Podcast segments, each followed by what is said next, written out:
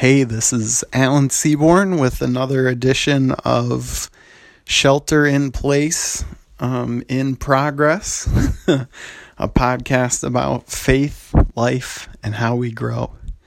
And again, like last episode, I'm recording this at home on my phone, and hopefully, we'll have a little less um, dog background interaction on this one, but only time will tell. Uh, they're a little bit antsy. We haven't gone for our walk yet today, and so I don't know. We'll see what happens. But uh, in this episode, I want to talk about something that really I've kind of, and again, you know, I feel like multiple of these episodes are going to be talking about things that I've been talking about previously. And, you know, this one is about things that I really started talking about in the first five or 10 episodes of the podcast. And that's figuring out how to be honest about the fact that we're not in control. It really is a, a devastating thing, to be honest, to come to grips with. But what God has really led me on the journey of through my health stuff. And if you're new ish or um, don't remember or haven't listened in a while, just to remind you, I'm dealing with an unknown health thing. I have lived since 2011, um, feeling spacey, dizzy, lightheaded, brain fog, fatigued all day, every day. Uh, I feel kind of, you know, I've seen the tunnel kind of close in sometimes. Um, it's gotten pretty small, narrow in my field of vision, but I've never lost consciousness. Um, and I bounced around from all kinds of different doctors and thinking at the beginning, okay, this is going to be pretty straightforward. And every doctor appointment ended the same way, saying, hey, you know, we don't see anything wrong with you you know, maybe you'll have better luck at another specialist, but nothing we can do. And in that process, I spent a long time really, really, really frustrated, really, really, really angry, really, really, really bitter because there was nothing I could do. There was nothing that I had control over. And in those moments, I think what we naturally do is we try to grab back control. And while I said that, I don't know that I really even did it on purpose, but uh, I noticed that I have my phone in my right hand, but my left hand balled up into um, not a fist, but like how you clutch onto something so tight that you don't want to let go. That's what my hand involuntarily did. And when I think about how we so often live clutching onto, holding so tightly onto, hoping and believing that we have control, that we have say over what happens all day, every day, in every segment of life. And for some of us, I think it's harder to feel out of control. And I never pictured that that was me. Um, but this health journey has brought me on the process to realize just how much I needed to be in control. And as I look at our world right now, I think that, you know, some of the people that are hoarding resources, um, whether it's, you know, food or toilet paper or hand sanitizer or whatever it is to try to maybe some of them to try to resell it, but some of them just to say, I want to make sure that we've got what we need. Um, even though they're take they're getting way more than they actually need. I think that's people that are saying so much is out of control right now. What can I control? Okay, this amount of stuff that we have in our house, I can partly control that. And people just want to hang on to that small little piece of an illusion of being in control. But what we're reminded of every day right now by life, by reality, is that all that control that we thought we had, all that planning, all that, you know, everything that we think is just holding things together, we're finding that we're not as in control as we thought we were. And what that can do is that can really throw us off. I don't know if anyone else has had this feeling, um, but I noticed it was probably three days into um, the official stay in place order in the state of Michigan, uh, which I was relieved when that order officially came through because I didn't think that people were going to do the right thing, the wise thing, the careful thing to help prevent the spread of this virus naturally on their own. It had to be kind of imposed on people in general because I wasn't seeing people uh, buying into minimizing as much as possible interactions, personal interactions. Um, I think you get what I'm saying. But a few days into that, what I noticed is that I was feeling a lot of anxiety in my body.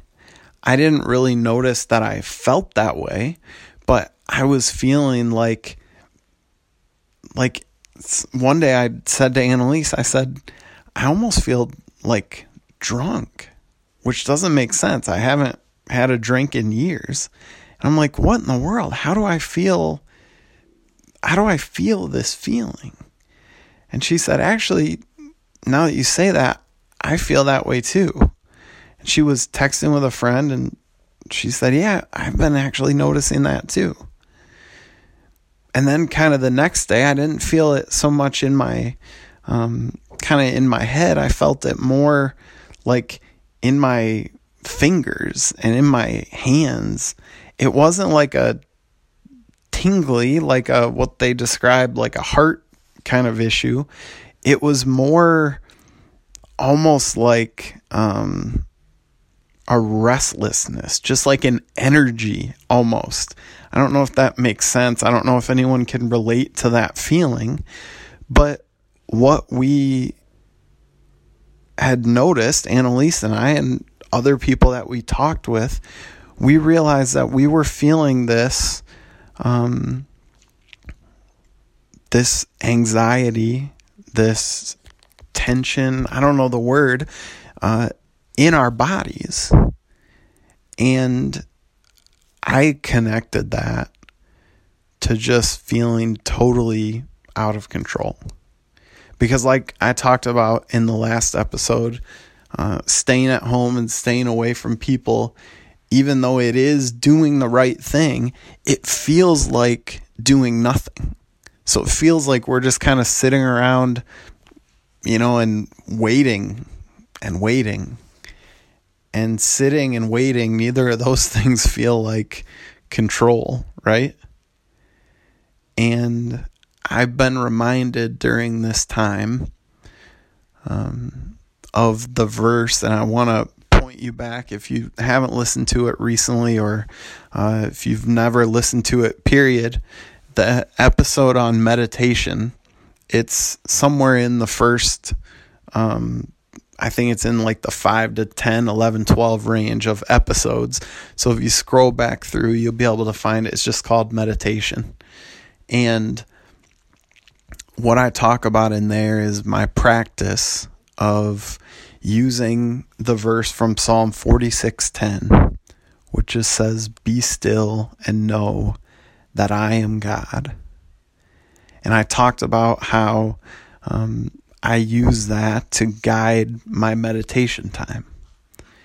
And what this quarantine, lockdown, stay at home shelter in place, whatever you want to call it, has reminded me of is how God used that daily time to just slowly allow me, if I need to be still and know that He's God, then that clenched fist that I talked about earlier, that clenched fist of trying to hold on to control, trying to be in charge, trying to make things go the way I want them to go.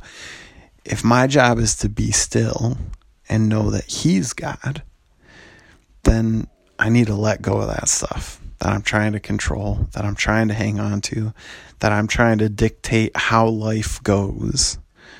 Instead of living with this tight fist clenched together, wanting to be in control, I need to open up my hands and surrender. Hand that stuff over to Him. Let Him um, take that anxiety and that need to be in control and all the things that go along with it. I'm confident that Annalise and I and the couple people that we've talked to about this uh, feeling of anxiety and those kind of things, I'm sure that we're not the only ones dealing with it. And if you're there, I want to encourage you. This isn't going to be a snap your fingers, then it's done kind of a thing. But I want to encourage you to maybe you use the same verse I talked about, Psalm 46:10. Maybe there's another verse that uh, has kind of really connected with you in terms of surrendering, giving over control, releasing things to Him, and trusting in God. You know, maybe it's trust in the Lord with all your heart and lean not on your own understanding. Maybe that is uh, the verse that you want to use to really remind you to stop living with this holding tight, white knuckle, clenched fist kind of a uh, approach to life, and instead open up those palms, surrender.